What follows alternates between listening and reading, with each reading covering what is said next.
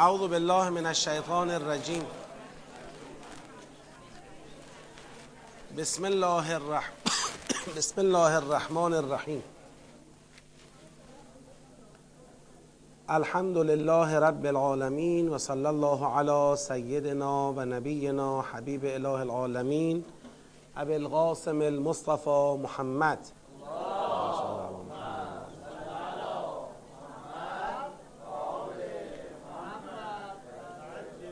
و علی آله الطیبین الطاهرین و لعنت الله علی اعدائهم اجمعین من الان الى قیام یوم الدین.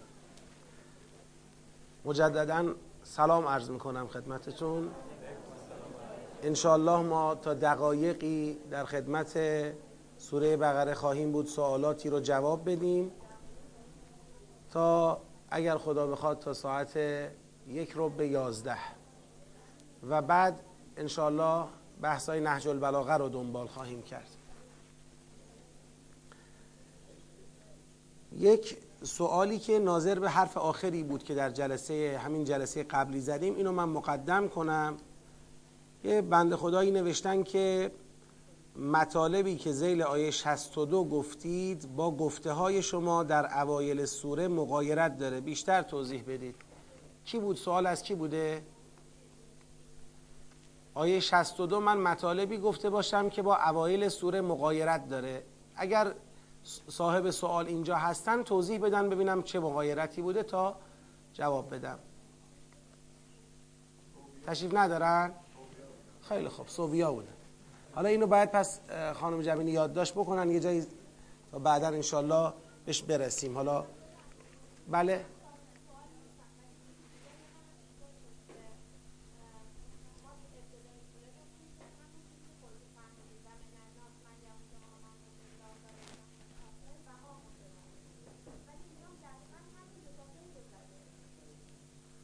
خب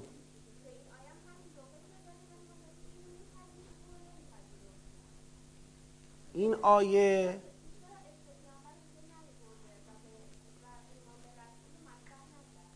این آیه میگه شاخص پذیرفت پذیرفته شدن ایمان این است که کسی الله قبول داشته باشه. قیامت هم قبول داشته باشه. عمل صالح انجام بده. عمل صالح یعنی چی؟ یعنی عمل طبق شریعت الهی. شریعت الهی رو کی میاره؟ رسول میاره. خب میگه هر کس اینو داشته باشه ما قبول می‌کنیم. حالا یه سوال پیش میاد. اگر الان کسی بگه من الله رو قبول دارم قیامتم قبول دارم به شریعت حضرت موسی عمل می‌کنم. خدا رو قبول دارم پیامبرم چیز قیامتم قبول دارم به شریعت حضرت عیسی علیه السلام عمل می‌کنم. من پیامبر اسلام رو قبول نمی‌کنم. اون وقت من عرض می‌کنم آیات اول سوره می‌خواد بگه که این ادعا از کسی پذیرفته نیست. در هر زمانی شاخص خودشو داره.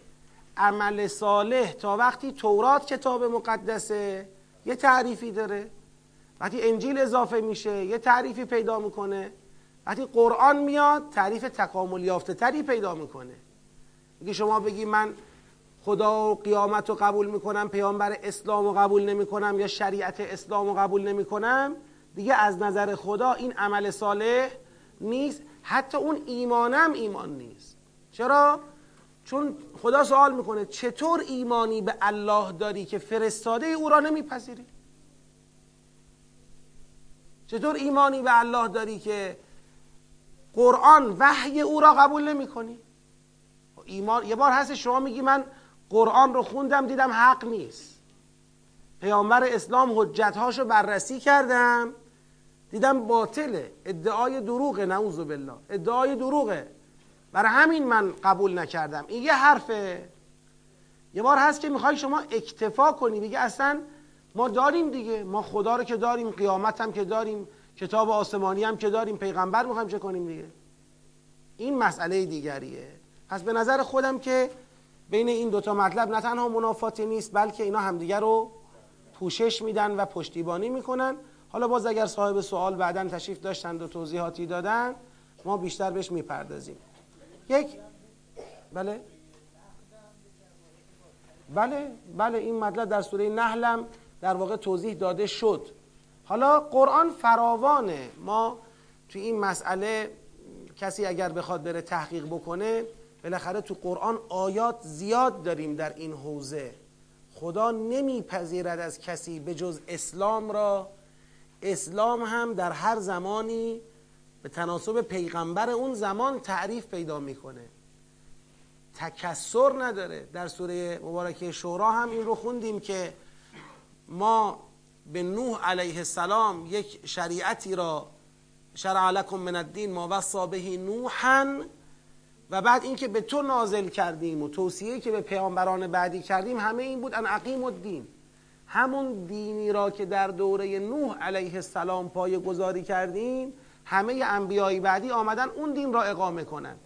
یعنی اگر کسی در عهد موسی علیه السلام یا در عهد عیسی علیه السلام بگه من موسی علیه السلام رو قبول دارم عیسی را قبول ندارم این از دین موسی خارج شده.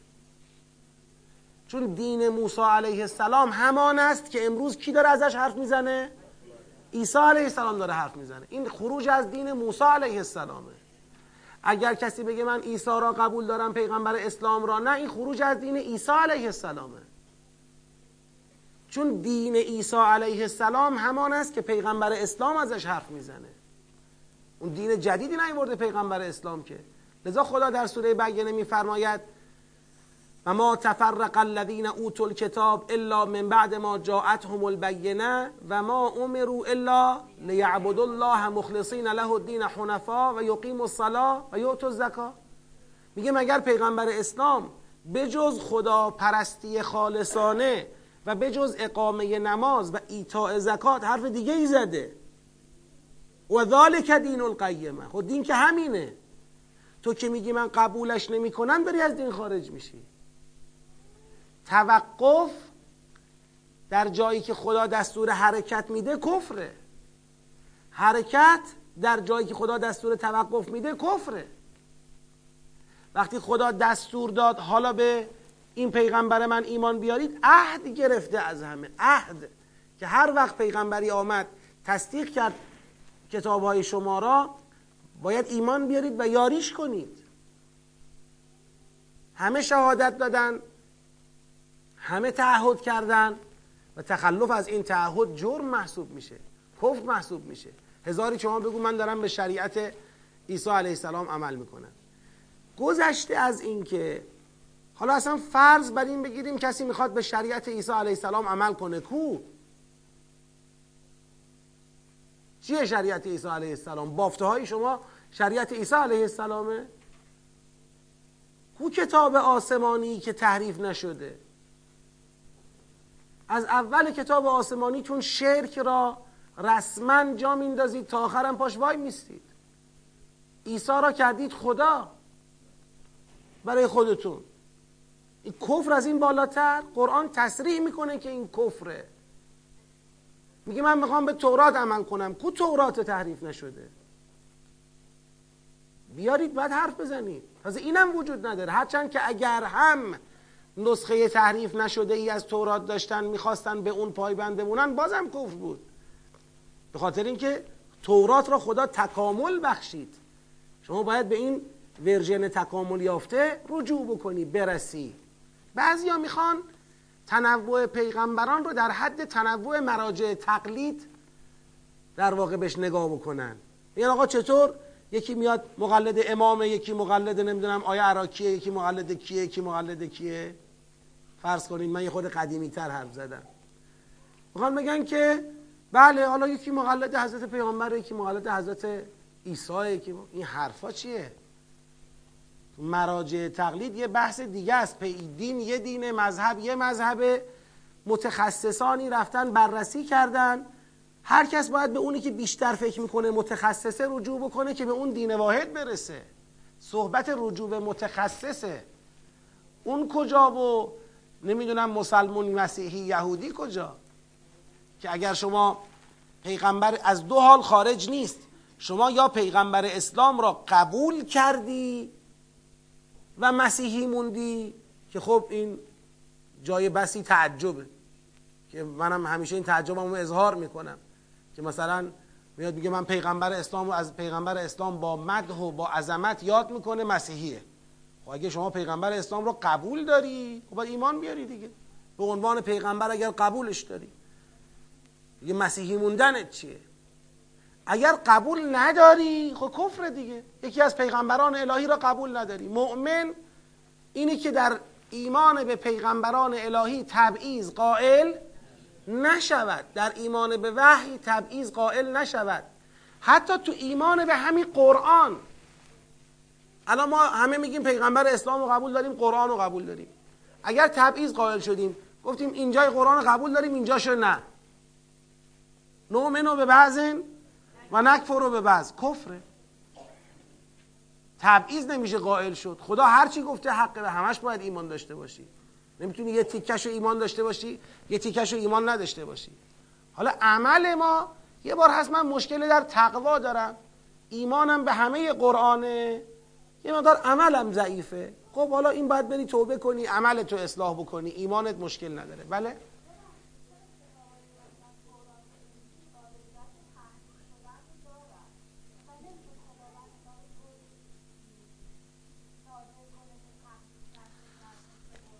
دو تا جواب به این سوال من عرض می‌کنم. به هر دوتاش دقت کنید جواب اول این که اگه یادتون باشه من اوایل سوره مبارکه بقره این مطلب رو گفتم. به نظر حقیر آغاز تحریف هر کتاب آسمانی بعد از آن است که کتاب آسمانی بعدی میاد و جایگزینش میشه. یعنی تا وقتی کتاب آسمانی جدید نیامده از کتاب آسمانی قبلی چه می شود؟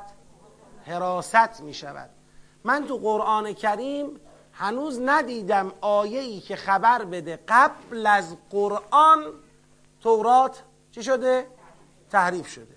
قبل از قرآن انجیل تحریف شده.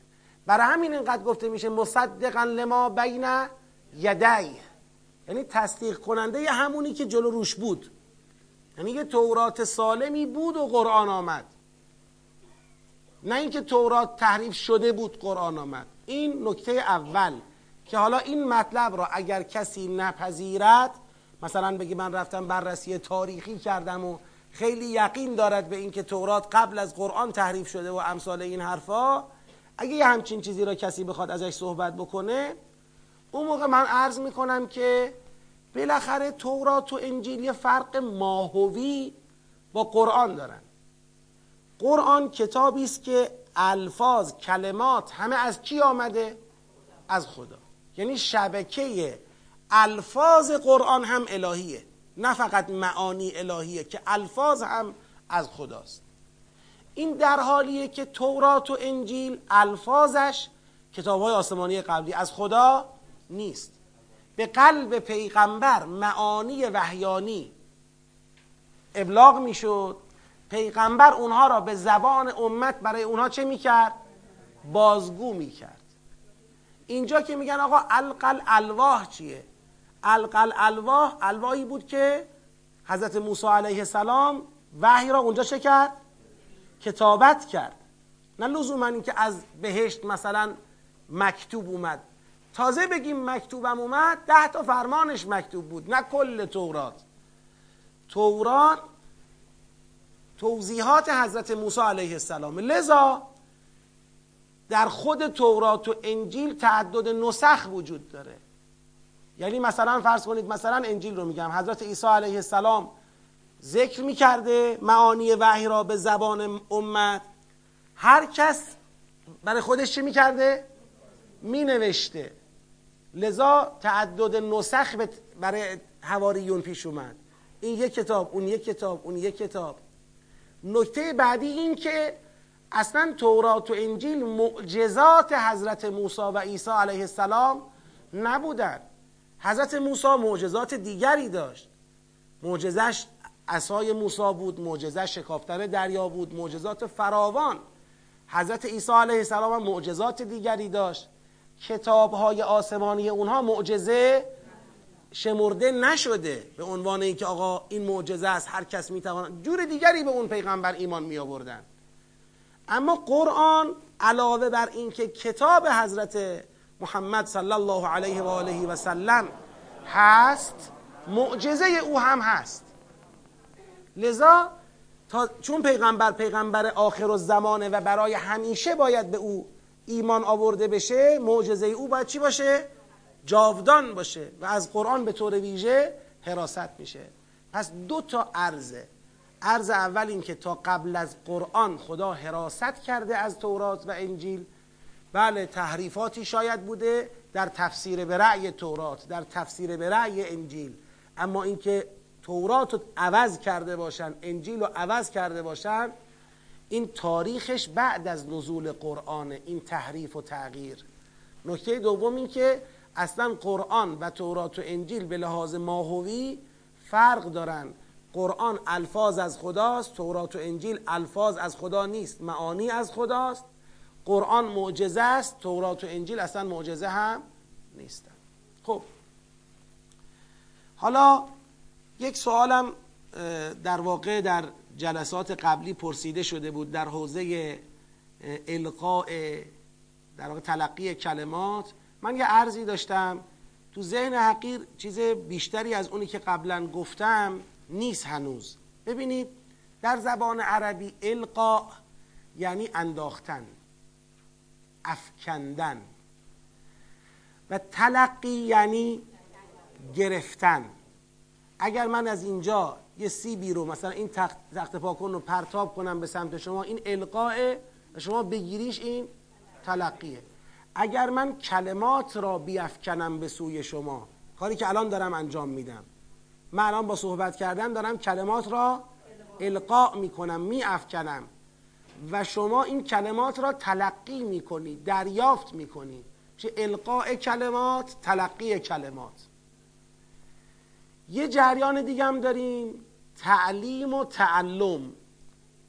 تعلیم یعنی یاد دادن تعلم یعنی یاد گرفتن. نسبت تعلیم و تعلم که خدا فرمود علم آدم الاسما کلها. یعنی تعلیم کی انجام داد؟ تعلم کی؟ آدم. این طرف هم فرمود تلقا آدم و من ربهی کلمات. یعنی خدا القاء کلمه کرد آدم تلقی. نسبت این تعلیم و تعلم با این القاء و تلقی چیه؟ عرض کردیم القاء و تلقی کلمات ابزار تعلیم و تعلم است. یعنی چگونه می شود به یک آدمی علمی را افزود؟ با القاء کلمات. تعلیم الهی با القاء کلمات صورت میپذیرد. تعلم آدم با تلقی کلمات. این چه که خدمتتون عرض کردم با توجه به دریافت بنده است از معنی لغت القاء و تلقی و تعلیم و تعلم.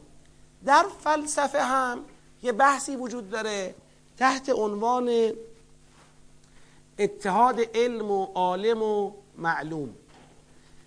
ثابت می‌کنن فلاسفه اسلامی که وقتی یک کسی چیزی را می آموزی آموختن تعلیم دادن باعث رشد وجود او سعه وجودی او را داری زیاد می‌کنی.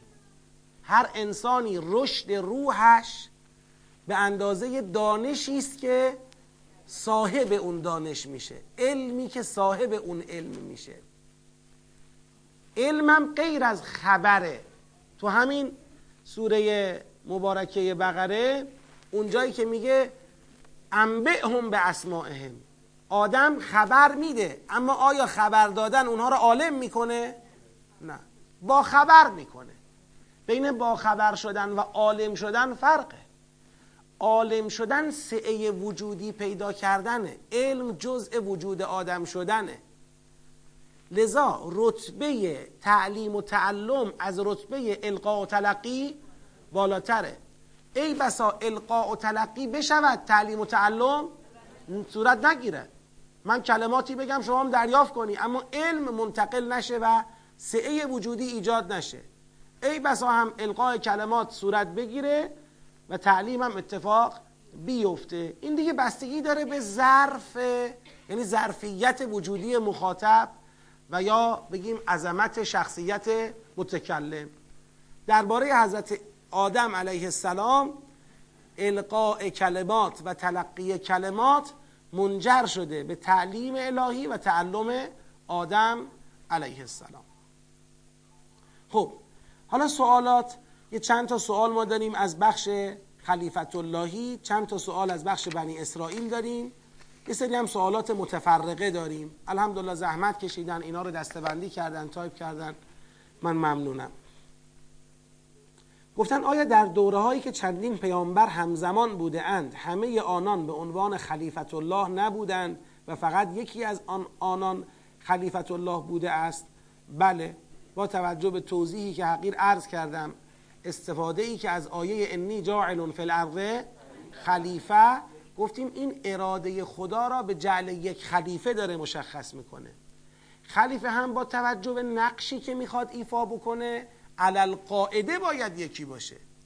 حالا اینکه در طول خلیفه خلیفه های دیگر باشد مثلا این خلیفت الله چند تا نماینده داشته باشه در جاهای مختلف زمین مثلا حضرت موسی علیه السلام همزمان دوازده تا پیغمبر در بنی اسرائیل جانشینان حضرت موسی علیه السلام بودن غیر از هارون که وزیرش بود. یعنی موسی علیه السلام پیغمبر بود هارون علیه السلام پیغمبر بود. اسبات پیامبران دوازدهگانه بنی اسرائیل هم پیغمبر بودن همه.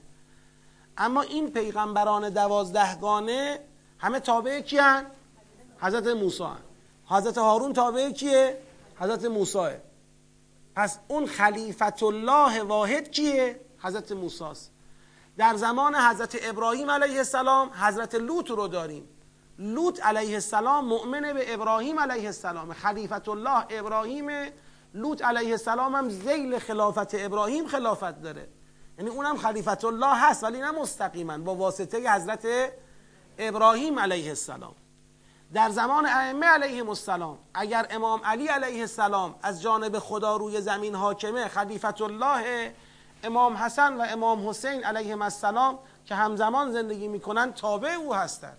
اینا مستقلا خلیفت الله نخواهند بود. اینا در طول خلافت حضرت خلافت دارن.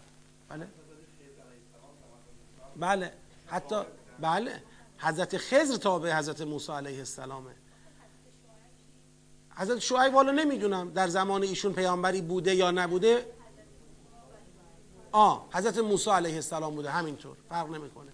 هر پیغمبری که در زمان پیغمبر اولوالعزمی زندگی می‌کرده یا حتی اولوالعزم که تکلیفش معلومه. اگر پیغمبران یه وقت با هم بودن هیچ کدوم هم اولوالعزم نبودن. باز یکی از اینها از بقیه برتره و خلافت اللهی مال اوست و بقیه تابع او هستن. یعنی این کلیت داره.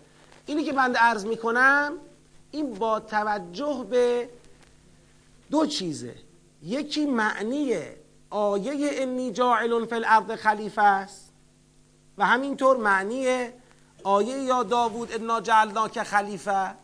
که اونجا خلیفه کارش چیه؟ فحکمه. حکم کردن بر اساس کتاب الله خب؟ یکی ناظر به آیاته یکی ناظر به جنس و ذات خلافته.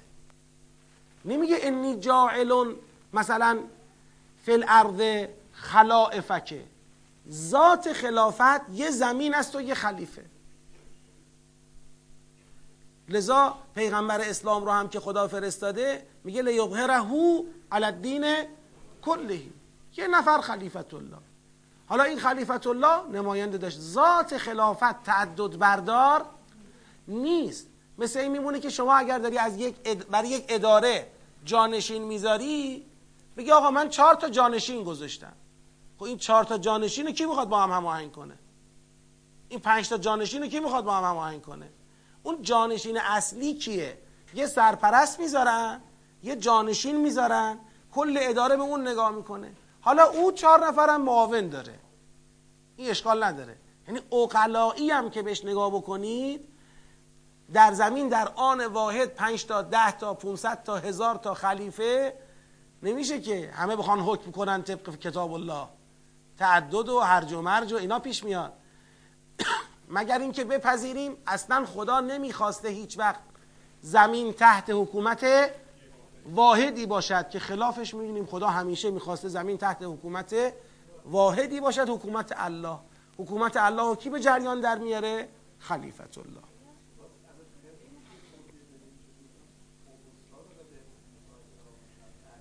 حضرت خضر در یک بعد استاد حضرت موسی علیه السلامه.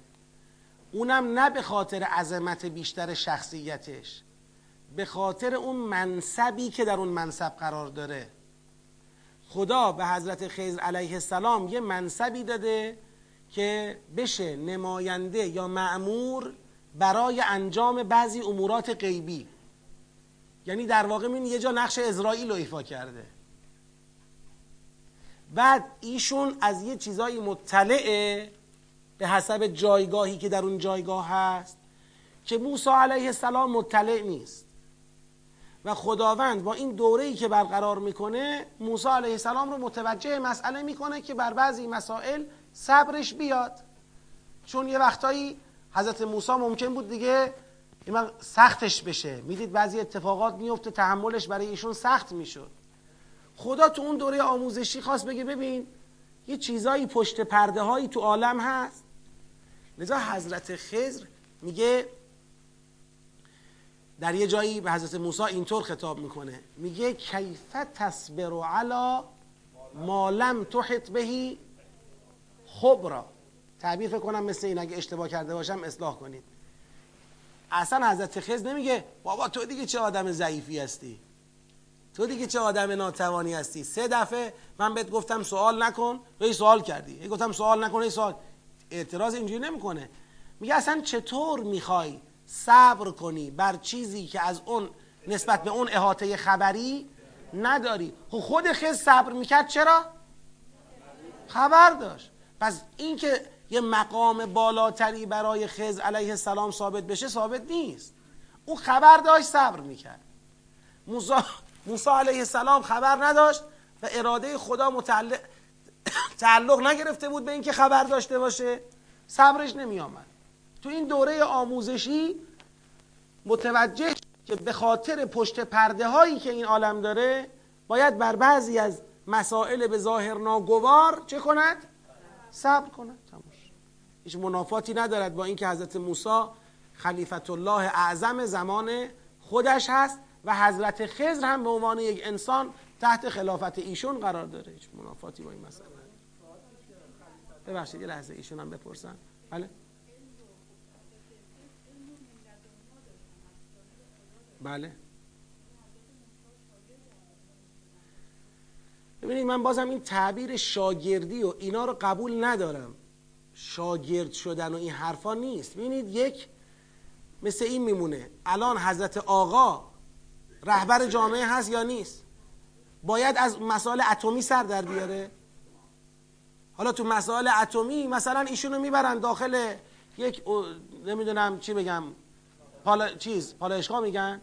نیروگاه مثلا داخل یک نیروگاه اتمی می‌برن. یه استادی اونجا میاد میگه که آقا این اینه این اینه سانتریفیوژ اینه فلان اینه. حالا آقا شد شاگرد ایشون. مرقنی سازی ایشون شد شاگرد و ایشون شد استاد مقامش رفت بالاتر. این حرفا نیست.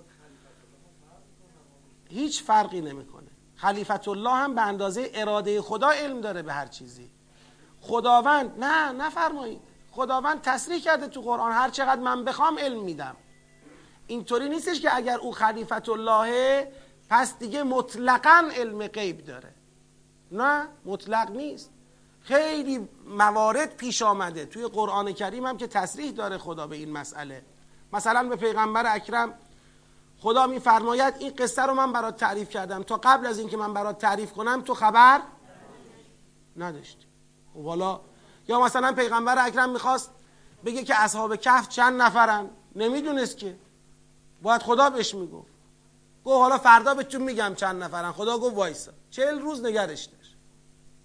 قشنگ پیغمبر هی اومدن گفتن خب بگو دیگه. گفت والا نمی‌دونم. بگو دیگه. نمی‌دونم. بگو دیگه. چهل روز بعد خدا گفت چرا گفتی فردا میگم؟ چرا نگفتی انشالله چرا نگفتی اگه خدا بخواد فردا میگم؟ خب من باید بخوام که بگی. من نخوام. کجا می‌خوای بدونی؟ اینجوری نبینیم. جز خدا کسی علم مطلق ندارد. این اختصاصی خداست. چون اصلا غیر خدا نامحدود نیست که. علم مطلق نامحدوده. هیچ وقت نامحدود در ظرف محدود نمی گنجد این مثالی هم که زدم از حضرت آقا فقط به این اندازه به این مثال دقت کنید. نمی‌خوام بگم الان پیغمبران مثل حضرت آقان که. می‌خواستم این مقدار رو توضیح بدم که صرف این که حضرت موسی یه چیزی از خزر یاد بگیره دلیل بر علو مقام خزر نسبت به موسی علیه السلام نمیشه. حالا آقا تو این قصه خدا خزر رو از این چیزایی مطلع کرده که حضرت موسی مطلع نبوده. خدا می‌خواسته از طریق خزر به او خبر رسانه خبر رسانی کنه. این دلیلی نمیشه که موسی شد شاگرد اون شد معلم اون رفت بالا این موند پایین.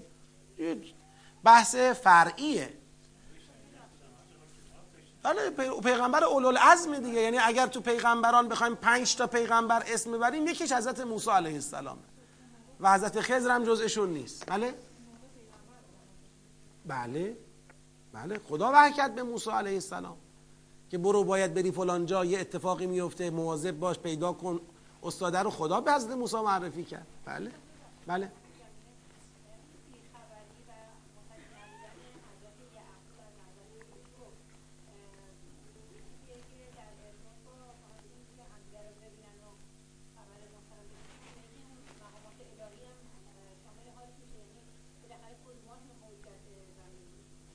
حالا من میگم این مجموعه سوالات مربوط به تفاضل مقام انبیا را باید واقعا موضوعی دنبال بکنیم. ممکنه خیلی سوال هم اینجا یه وقت خدای نکرده بی اطلاع یا کم اطلاع جواب بدم. بعدا برام مسئولیتی داشته باشه. در زمان حضرت یعقوب و حضرت یوسف علیه السلام یکی از شواهد عرض من همینه. خداوند نمی‌خواهد به حضرت یعقوب بگوید یا علمش را بدهد که یوسف علیه السلام کجاست. لذا حضرت یعقوب نمایش نمی‌داد که مثلا ناراحتم نگرانم. فقط بله می‌گفت من می‌دانم که یوسفم زنده است. اما دیگه حالا یوسف کجاست؟ چی اومده بر سرش؟ خب خدا نمی‌خواد او بدانه. وقتی نمی‌خواد او بدانه پس اون نمیدانه. حکمته. اما الان من بحثم رو این نیست که چرا نمی‌خواد یا چرا می‌خواد. بحثم رو این تیکشه که اصل علم غیب مطلق نیست برای غیر خدا. به اراده خدا وابسته است دیگه. تموم شد. خب.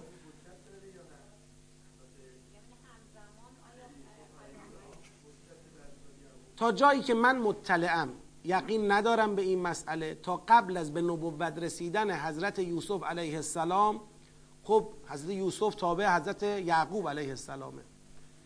بعد از به نبوت رسیدن حضرت یوسف علیه السلام حجت خدا حضرت یوسف شد. یعنی مقام خلافت به ایشون منتقل شد. ایشون امام بود و حضرت یعقوب پیروش.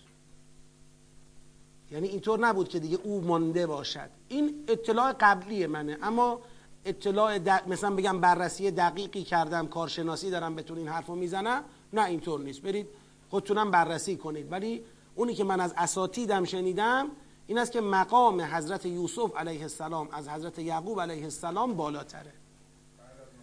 بعد از نبوت دیگه. تا قبل از نبوت که معلومه نه. اما وقتی به نبوت رسید به امامت هم رسید. لذا بنی اسرائیل را به رهبری حضرت یعقوب علیه السلام دعوت کرد به مصر و در اونجا دیگه همه اینا تابع او شدن که انی رأیت احد عشر کوکبا و الشمس و القمر رأیتهم لی ساجدین. که حالا اون شمس خود حضرت یعقوب علیه السلامه که همه را دیدم که در برابر من سجده کنانند.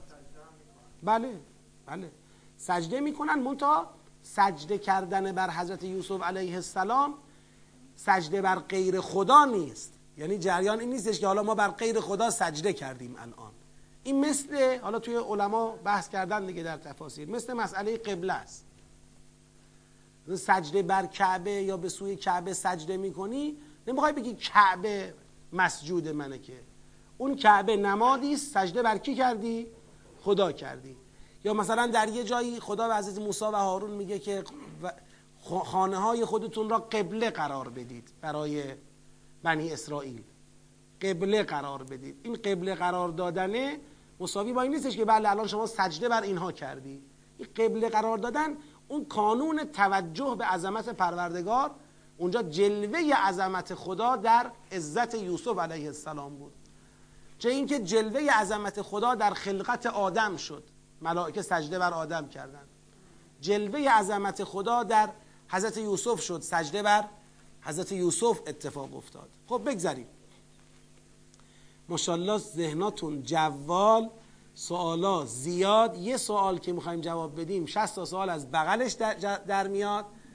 دیگه و بچه می‌کنه. دیگه عملا میمونیم. یعنی مثلا 16 تا سوال تو قسمت خلیفت اللهی داریم. 40 دقیقه شد هنوز یک شو جواب دادیم. یه خورده اجازه بدید زودتر بریم. من همیشه خودم تو نظام مطالعاتی خودم. حالا اینو به شما میگم برای اینکه سوالاتونو بتونید تحت کنترل و مدیریت در بیارید. تو نظام مطالعاتی خودم روشم اینه. سوالات هم رو طبقه بندی می‌کنم. کنجکاوی خودم رو مهار می‌کنم. انسان اگر بخواد ذهنش را آزاد بگذاره و بپرسه ذهن به هر جا میره. یعنی مدیریت نمیشه. اطلاعات جست گریخته گیر ذهن آدم میاد. باید مطالعات ما طبقه بندی باشه. سوال به ذهنت میاد بنویس بذار کنار. توی دفتر سوالات داشته باش. به وقتش خواهی دید اون سواله رو جوابش رو گرفتی. لزومی نداره تو هر بحثی تمام سوالاتی که به ذهنمون میاد و همونجا به جواب برسونیم. خیلی ها جوابش دیگه مال اونجا نیست. یعنی باید اجازه بدیم که قطعات پازل به تدریج در جای خودشون قرار بگیرن. به این میگن مدیریت سوال. سوال رو باید مدیریت کرد. الان مثلا فرض کنید من توی کلاسی می‌خوام یک قاعده اصولی را فرض کنید. توضیح بدم.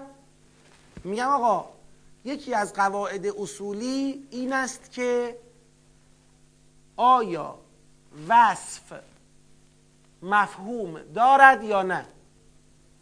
یعنی وقتی خدا میفرماید اکرم العلماء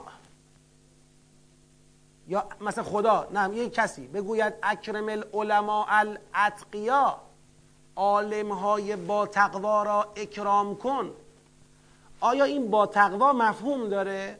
مفهوم داشتن اگه مفهوم داشته باشه چی میشه مفهومش؟ عالم بی تقوا را اکرام نکن. آیا می‌تونیم بگیم اگر کسی گفت عالم با تقوا را اکرام کن یعنی عالم بی تقوا را اکرام نکن؟ می‌تونیم بگیم یا نه؟ این یه سواله. به این بحث میگن مفهوم داشتن تو علم اصول. خب؟ دارم مثلا این درس میدم میگم خب قاعده این است می‌گوید که وصف مفهوم دارد مثلا یا ندارد هرچی اگر می‌گوید اکرم العلماء الاتقیا یعنی عالم اگر بی تقوا بود اکرام نکن. یه نفر دست بلند می‌کنه استاد اجازه؟ بفرمایید. چرا نباید عالم بی تقوا رو اکرام کنیم؟ میگم بابا من بحثم الان این نیست نه چرا یه کسی اصلا باید بگه عالم بی تقوا رو نباید اکرام کرد. خب بالاخره عالم که هست. انسان که هست. فردا تو جامعه اگر علمای بی تقوا مثلا مورد بی احترامی قرار بگیرن سنگ رو سنگ بند نمیشه. دیگه به با تقوا هم کسی احترام نمی‌کنه. به نظر من اتفاقا باید عالم بی تقوا هم اکرام کرد. اون یکی میگه نه خیر اشتباه میگه. آقا من چی داشتم می‌گفتم؟ شما چی دارید میگید؟ بابا من داشتم راجع به مفهوم وصف صحبت می‌کردم. اون مثال بود. حالا این خیلی تابلو بودا. یه وقتایی سوالات ما جنسشون اینطوریه. یعنی این ذهنمون رو آزاد می‌ذاریم هر چی بهش میاد بپرسه. بابا ولش کن. مطلب رو گرفتی برو. حالا بقیهش بعدا جا میفته به سوالات شما توهین نشه توهین شد؟ اگر یه وقت جسارت شد جسارت من رو ببخشید. نه. اب نداره. سوالا رو بنویسید طبقه بندی کنید سر وقتش. مثلا الان حالا حضرت یعقوب بالاتره یوسف بالاتره چه کار به ما داره؟ حالا حضرت شعیب بالاتره حضرت موسی بالاتره خضر بالاتره این بالاتره. بابا ما یه چیز دیگه داشتیم می‌گفتیم. ما داشتیم می‌گفتیم که در مسئله خلافت یک خلیفه واحد هست. حالا دیگه همه خلفا رو می‌خوای بررسی کنیم اینجا. بابا اینو ولش کن. اینو بذار بعدا بررسی کن. ما به وقتش سوره یوسفی نمی‌دونم یه جای دیگه از قرآن فلان. بحثم اینه. یعنی ذهن خاصیتش اینه. به این میگن ذهن جوال. ذهن جوال یعنی جولان کننده. میپره اینور میپره و همه جا بخواد همه مسائل رو می‌خواد این جوالیت خوبه. این جوالیت برکته. این جوالیت فضیلت لطف خداست که به کسی عطا می‌کنه. ذهنش سعول جواله. همه جا سرک می‌کشه. اما مدیریت می‌خواد. اگر کسی نتونه ذهن جوال و مدیریت کنه تقریبا هیچ وقت در هیچ علمی به استقرار نمی‌رسه. هیچ وقت قطعات پازل که داره هم قرار نمی‌گیره. یک آشفتگی تو ذهنش حاکم میشه. همه چی به هم ربط پیدا می‌کنه و هیچی به هم ربط پیدا نمی‌کنه. همه چی رو می‌دونه و هیچ چی رو نمی‌دونه. احساس سردرگمی بهش دست میده. و اذیت میشه خودش. لذا من عرض می‌کنم نمیگم سوال نپرسیم اما سوالی رو که می‌خوایم بپرسیم ببینیم جاشه ببینیم الان باید به این سوال جواب داد یا این سوال میشه در مدل دیگری در قالب دیگری مثلا بهش جواب داد. اینو باید دقت کنیم. حالا اینم به عنوان یک شقشقه معلمی دیگه حساب بکنید که مثلا خواستم به حساب معلمی. این نکته رو بهتون بگم. و من برای سوال و صاحب سوال ذاتا احترام زیادی قائلم. سوال رو خیلی دوست دارم. اگر جوابش رو بلد باشم خیلی بیشتر دوستش دارم.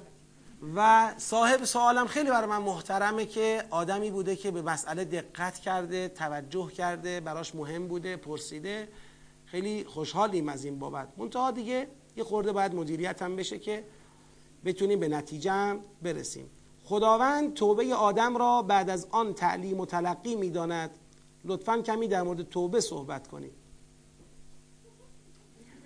گرفتید کمی در مورد توبه صحبت کنید البته می‌دونم منظورش چیه. می‌خواد همون توبه آدم رو بگه. نمی‌خواد بگه حالا روش توبه رو به ما یاد بدید مثلا.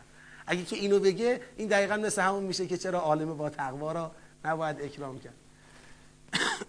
ببینید یه توبه به معنی خدا اشتباه کردمه. که گفتیم این توبه رو علل قاعده هم باید آدم انجام بده هم هوا و خدا بگه خب دیگه از این اشتباه نکنید دیگه. اشکال نداره. اما یه توبه ای هست که با تلقی همراه شده. فتلقا آدم من ربهی کلماتن ف اگر این تلقی و این توبه را این بدانیم. یعنی آدم از خدا یاد گرفت که چجوری باید بگه استغفر الله ربی و اتوب الی و وقتی این رو گفت خدا هم چه کرد؟ توبه او را قبول کرد. اگر این بدونیم این اختصاصی به آدم نداشت چرا باید خدا می‌گفت تلقا آدم و من ربهی کلمات فتاب علیه؟ بعد می‌گفت آدم و حوا یاد گرفتن. چجور باید توبه کنن؟ و منم توبهشون رو پذیرفتم.